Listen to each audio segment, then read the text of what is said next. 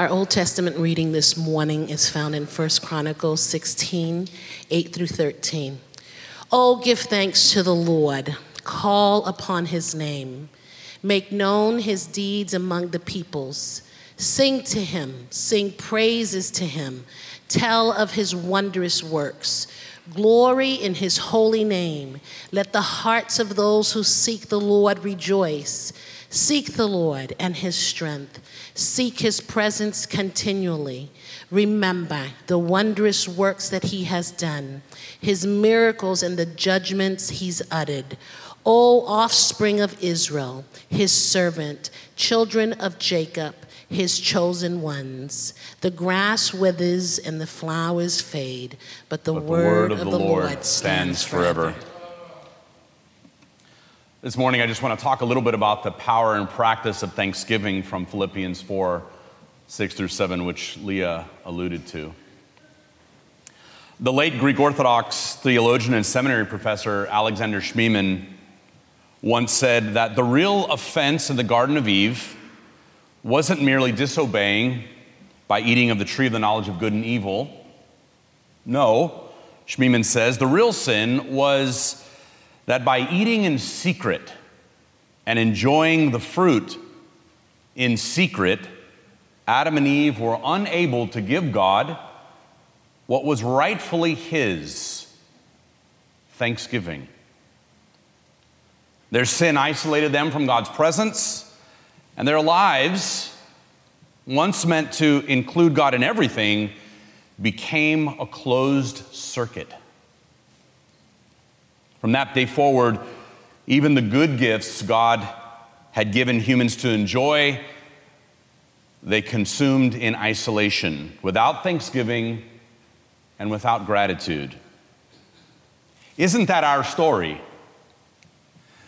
That the thing that we seem to struggle with the most is to acknowledge God in everything, to keep before us grateful hearts, thankful hearts, to see in every good thing we enjoy or consume or participate in the hand of God.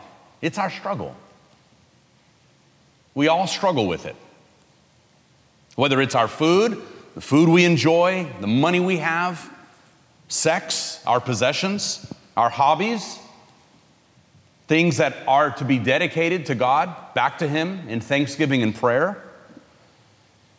But when we fail to do that, we fail to consciously acknowledge God in all of those things, and those good things become to us idols. And I wonder if this became the moral metric of any activity or enjoyment, whether or not we could openly give thanks for something we do, we'd perhaps find ourselves with a greater hedge against sinning a greater hedge against wandering away from God. If we use that as a metric, can I give thanks for this thing? Can I celebrate with gratitude and offer this thing back to God in thanksgiving? I think the simple answer would be if the answer is no, it should be something we wouldn't want to partake of. And so, thankfulness and giving thanks and gratitude in many ways, is something that enables our godliness. The fact that Adam and Eve had to eat in secret should have been a sign to them that something was off.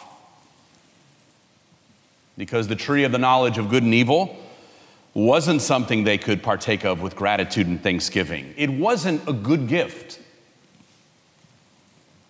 James 1:17 says that every good gift and perfect gift is from above. In other words, the things that we can give thanks for, all of those things come from God. They come down from the Father of heavenly lights, who doesn't change like a shifting shadow. I wonder if perhaps all of our mental anguish and anxiety as a culture is a failure to be truly thankful.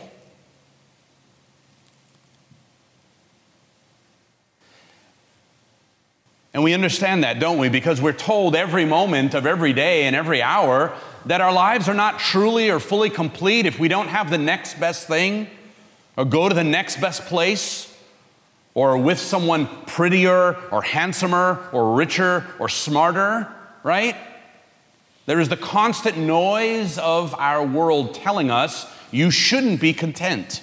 You shouldn't be happy. You need this. You need to do that. You need to go here. You are yet to find this or that. Quickly, I just want to show us three benefits we get from being thankful. And the first is thanksgiving is an anchor through life's storms. Philippians 4 4. Rejoice in the Lord. Always, again, I say rejoice. The Lord is at hand. Don't be anxious about anything, but in everything, in prayer and supplication with thanksgiving, let your requests be made known to God.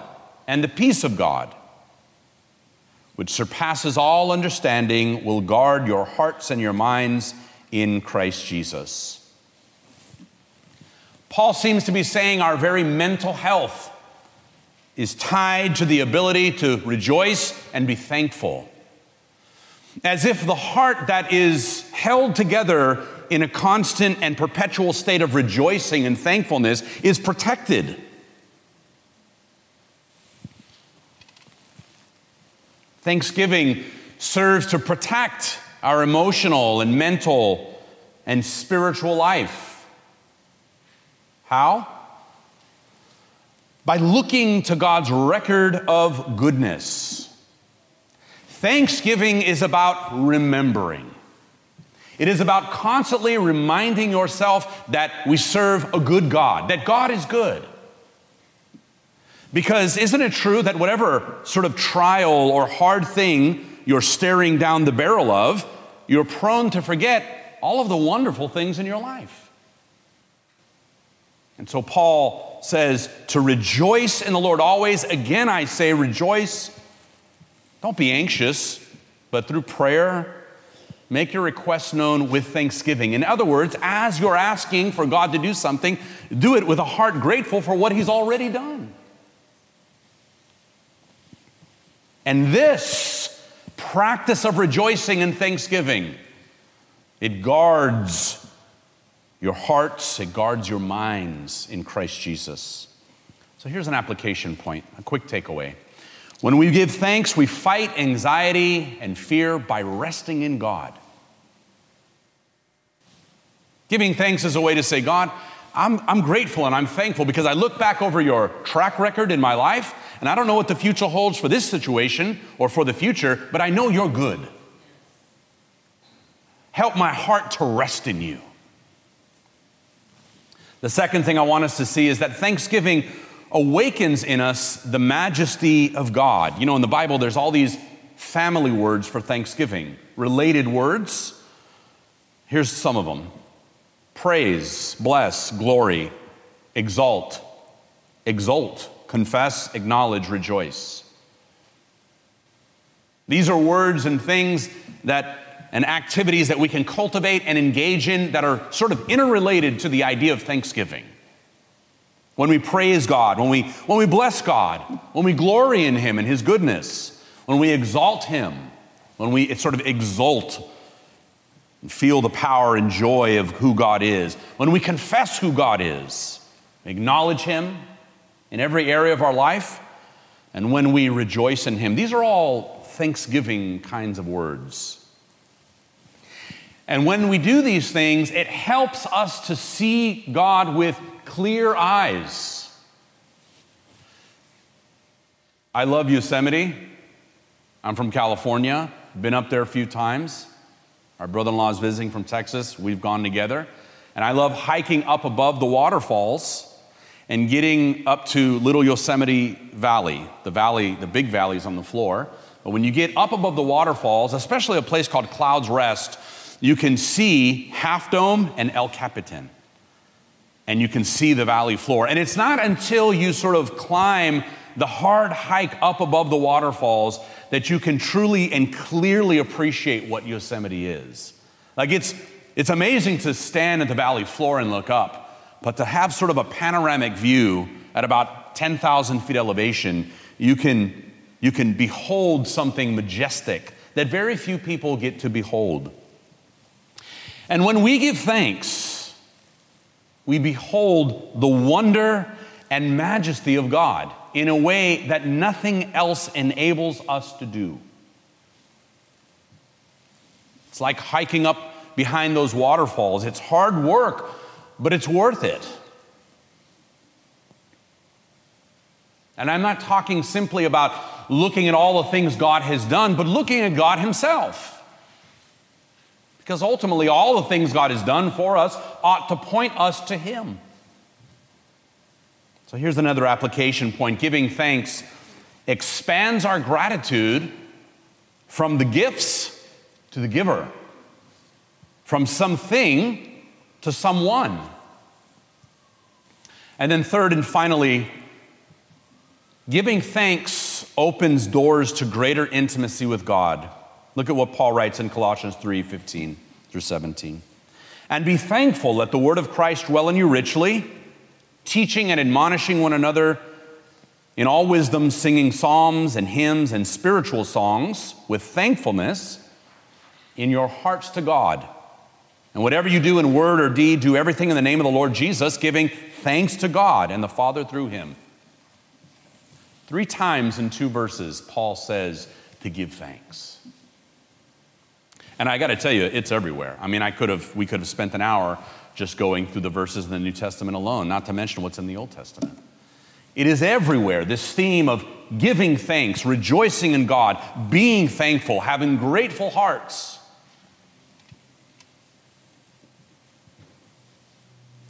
It seems to be when the heart is functioning properly, when the soul is connected to God, the primary reaction to knowing Him is thankfulness.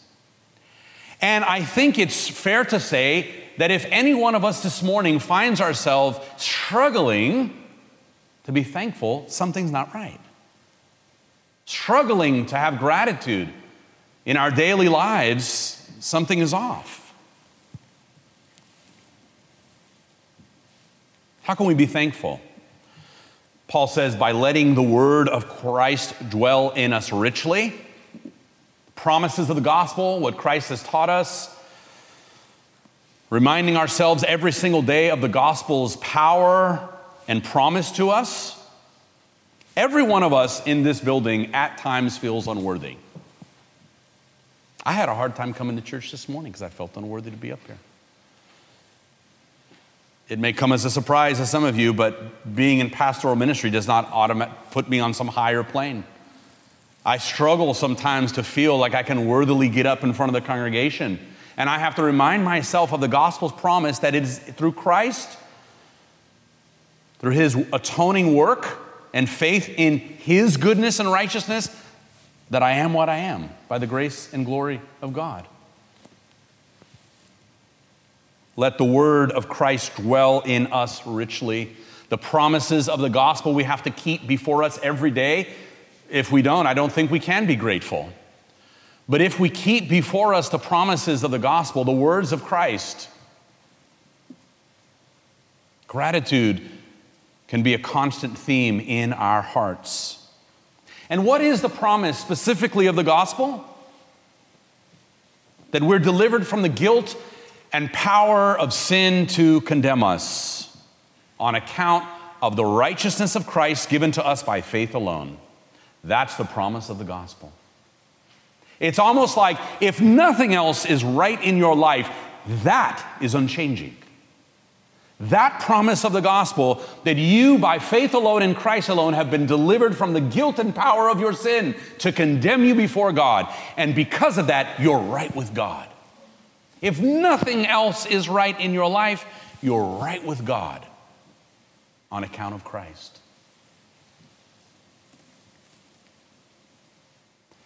My third application point is that practicing thanks leads to more joyful worship. Maybe our hearts don't feel much on Sunday morning because there isn't thanksgiving empowering our praise, our prayer, our songs, our worship. Lord, help us to be thankful people. Help us to revel in the promise of the gospel, in the person and work of God's Son Jesus who saves us. Help us to be thankful for that. Let that guiding light empower and strengthen us to have hearts of gratitude every day. Anyone can give thanks. An atheist can give thanks. It's a little weird because it seems that the very notion of giving thanks should have a referent point. That there is someone to thank. I'm so thankful for what I have. To whom? Well, just because. No. The very notion of saying thank you implies that there is someone on the other end supplying and providing. Out of anyone in the world, we ought to be thankful people because we know who's on the other end. We know who's giving it all, supplying it all, providing it all. It's God. It's not some fuzzy, meaningless, or generic concept of thanksgiving. Our thanks is grounded in a person who sustains us.